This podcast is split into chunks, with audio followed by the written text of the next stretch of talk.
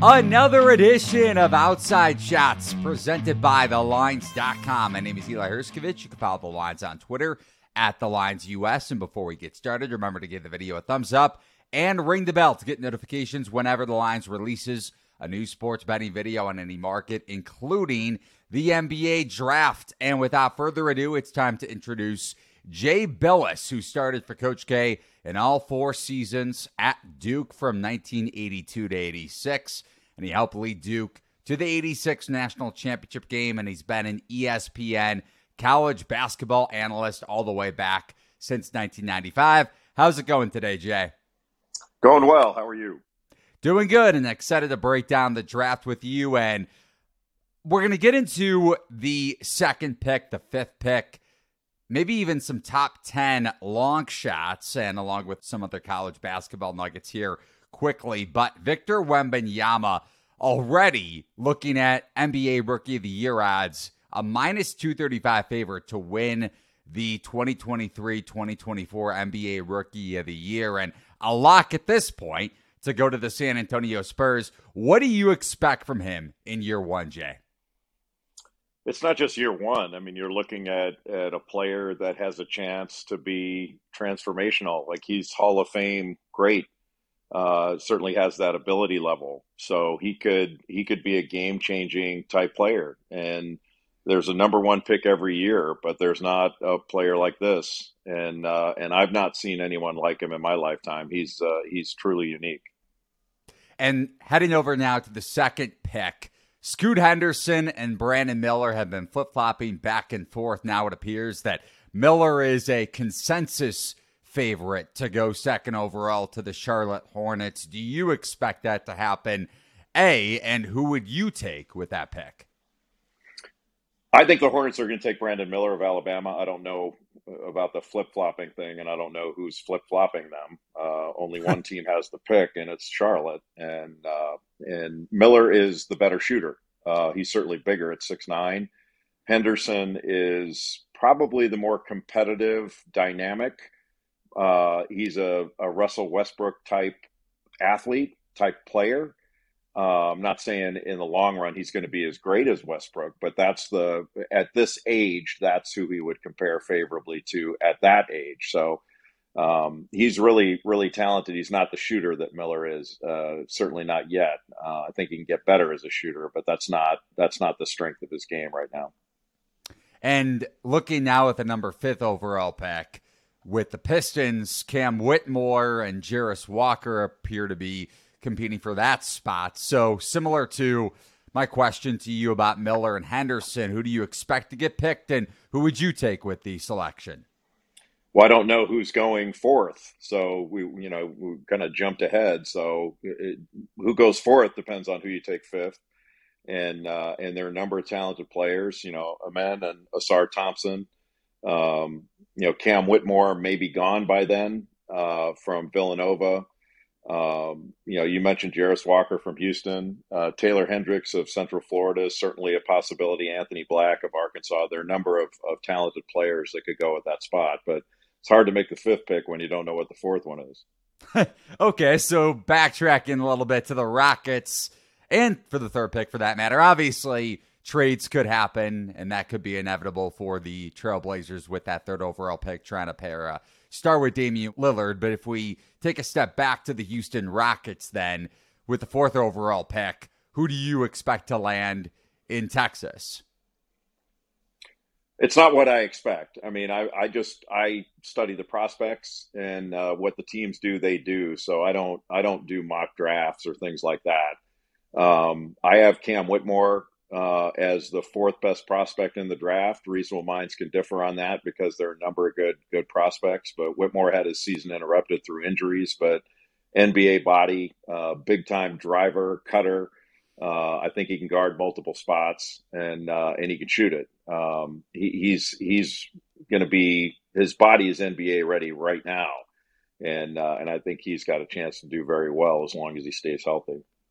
Makes a ton of sense. And terms of your big board, because Whitmore, while he did miss a chunk of the beginning portion of the season for Villanova, dominated for them in the latter portion of it. And when we look at some potential long shots to maybe break in to the top 10. A lot of these guys have definitely found their way into mock drafts when it comes to the lottery. But between maybe a few names, Kobe Bufkin, Grady Dick, Jalen Hood-Schifino, who are you highest on among those crop of players? Well, I don't I don't see any of those guys getting into the top 10. Is that what you're asking?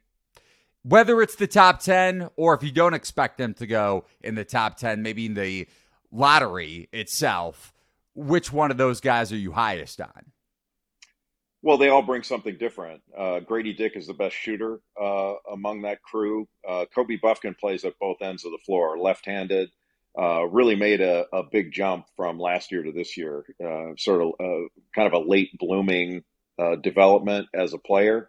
You know, was a McDonald's All American, but then didn't have the, the greatest of freshman years, but but really came on and very good defensively.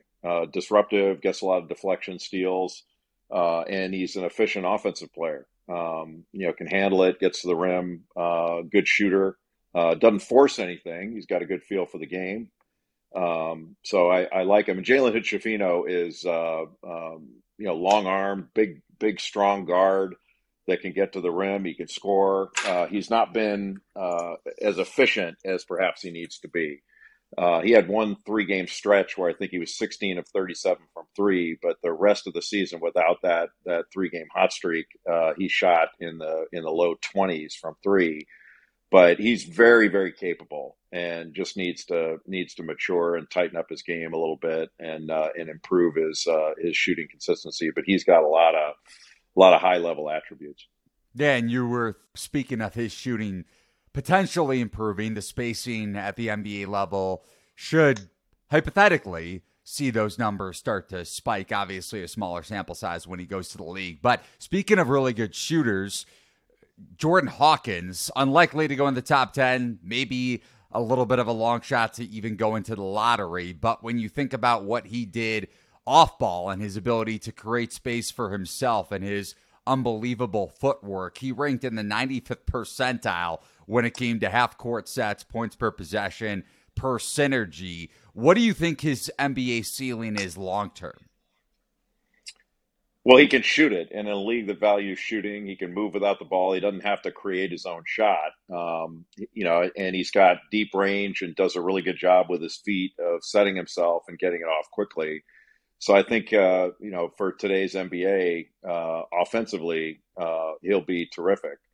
Um, you know, he's a capable defender. He's not a he's not a lockdown guy, and he's not a a, a truly like sort of world class athlete on the defensive end. But uh, but he can hang and guard. So uh, and and you know he played at a high level at UConn while he was there and helped lead him to a national championship. He was very difficult to cover because you're gonna have to you're gonna have to run a lot of distance to keep with him. Uh, and he makes really good reads of, of the defense, but he's not a shot creator. Uh, you're not going to put the ball in his hands and say, "Hey, you know, Jordan, go get us a shot." But uh, but I think he's gonna he's gonna really do well because of his ability to shoot in a league that that puts a premium on shooting. Over to college basketball quickly, Jay. Duke, one of the favorites, obviously your alma mater to win the 2024 national championship. You bring back Filipowski, Proctor, Roach, Mitchell, and the five stars McCain, Stewart. Foster Power. Uh, Kansas right there with them, at least from an odd standpoint. You bring in Hunter Dickinson and Nicholas Timberlake from Towson, who should be able to improve their perimeter floor spacing. Arterio Morris from Texas. But overall, whether it's Duke, Kansas, or somewhere else on the board that you want to go, what have been some of your biggest college basketball takeaways this offseason? Well, you know, you're still trying to get get used to where everybody is with the transfer portal and how pieces are going to fit together. So there's still a long way to go before we get to, to college college basketball season.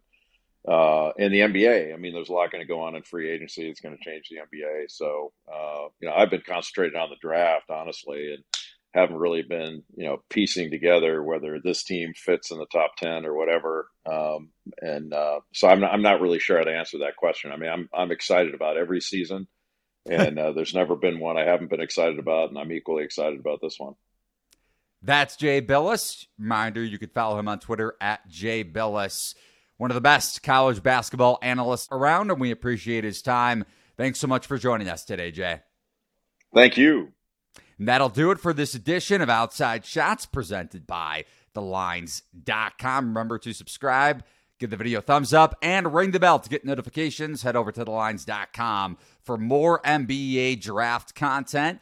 For myself, Eli Hershkovich, thanks for watching and listening. So long, everybody.